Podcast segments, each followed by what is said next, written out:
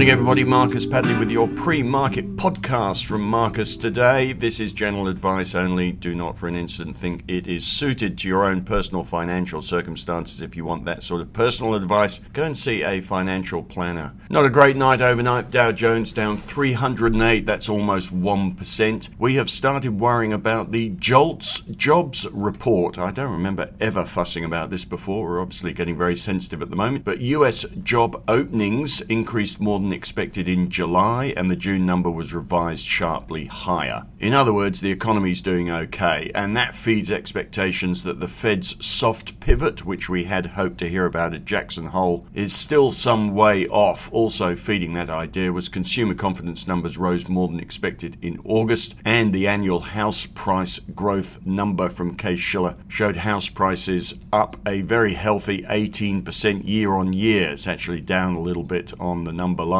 month, but still a very solid performance from the housing market. Obviously, no need for the Fed to back off raising rates yet, and a bit of Fed speak overnight saw one governor suggesting that the Fed are unlikely to cut rates at all next year, having got them up to 3.5% to 4%, according to other Fed governors overnight. So Nasdaq down another 1.12%, S&P 500 down 1.1%. That's been down 7% in the last two weeks, closing below 4,000 for the first time in a month. 3986 it is at the moment. The ASX 200 also interestingly 6998, two points below the 7000 level. European markets down 0.67%. That's the Stoxx 600 index, which is the biggest 600 stocks in Europe. German inflation hit its highest level in 50 years. There is a European Central Bank meeting coming up next month, and the odds of a 75 basis point rate rise are rising.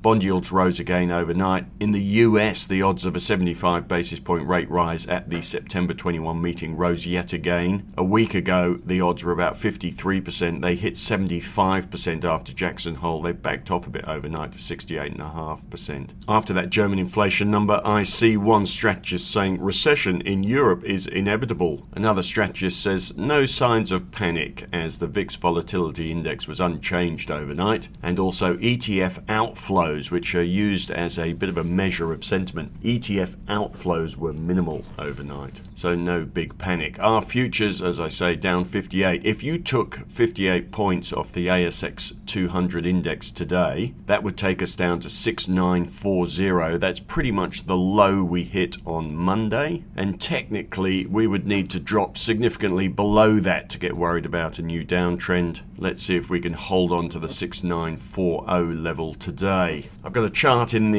pre market section today of US bond yields, which continue to rise, and the yield curve is inverted. On the geopolitical front, Taiwanese soldiers used live ammunition to fire on a Chinese drone that did not respond to warnings to withdraw. Those US warships that cruised past Taiwan the other day, apparently it was all rather boring and uneventful, which is good. The Ukraine has launched a counteroffensive aimed at retaking territory in the south, Ukraine. In China, a and this is perhaps one of the more important drivers of our market today. In China, there has been a new COVID outbreak which has shut down infrastructure in the Shenzhen area. At the same time, a survey of US companies operating in China is getting a few headlines saying that COVID's sorry, that China's COVID regime is the top concern for companies operating in China. And on the back of all that, the iron ore price dropped on the Shanghai Futures Exchange. The daily iron ore price contract dropped something like 4% yesterday, midday. It was actually only down 0.6% this morning, so no major disaster. But BHP and Rio down 4.25 and 4.17% in the US overnight, which is not good and probably why our market seems to be more heavily sold off on the futures overnight. Coal price also down 3%. Most of the metal prices were down, and the gold price fell yet again in the face of a strong US dollar down 0.75%. The other feature overnight is the oil price price had its worst day for a month or two. Oil price down 4.8%. Some contracts are down 5% by the looks of it, which reverses yesterday's jump. Energy sector, the worst performing sector overnight in the US. And the drivers for that sell off include political violence in Iraq, a potential nuclear agreement between the US and Iran, and OPEC Plus members agreeing with Saudi Arabia that they could cut production to offset the return of the Iranian oil. I've got a chart of the Australian energy sector in the pre market section today, and interestingly, the energy sector has been spiking whilst the oil price has been going down. You wonder which side of that relationship is going to win. Will the oil price go up or the Australian energy sector go down? Well, I know which one's the tail and which one's the dog, and the oil price is the dog, in which case, Australian energy stocks might be a little bit vulnerable. We'll see what the reaction to the Woodside results was. They were out yesterday. They were quite well received. We'll see what the broker stuff says today. Right, a few headlines around. Here are the obvious ones. Wall Street closes down for third straight session on Fed rate hike worry. Shares tumble, yields jump as data fuels rate angst. US labor market defies interest rate hikes as job openings rise high in July. Rhymes. Persistently strong labor demand gives Fed reason to maintain aggressive interest rate stance. Fed officials see US interest rates rising further.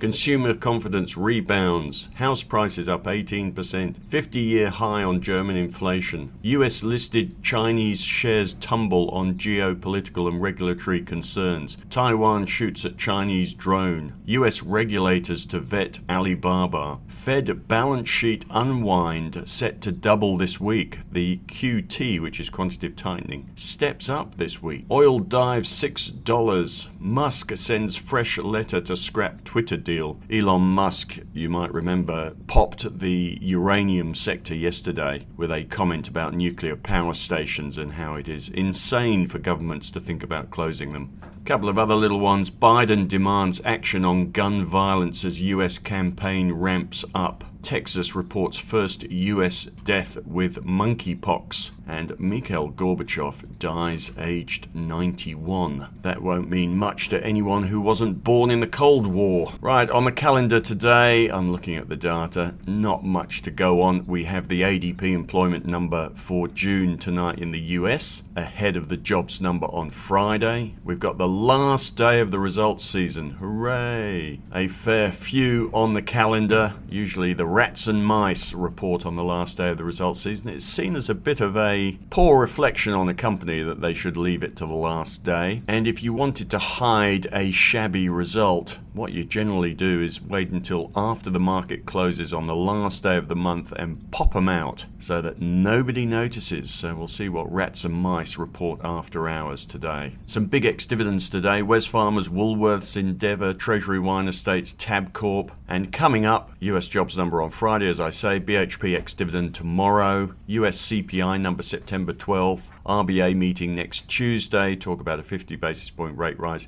and the US is on holiday next Monday. That's about that for this morning. I will be on the radio with Virginia Trioli at 1025. And coming up, I think we are going to change the way we deliver our podcasts to our members. You will need to be on our email list, and we will send you an email showing you how to load up a new podcast app so we can keep this to members only. If you are listening to this and you are not a member, you cheapskate, go to the Marcus Today website and sign up. You know it makes sense.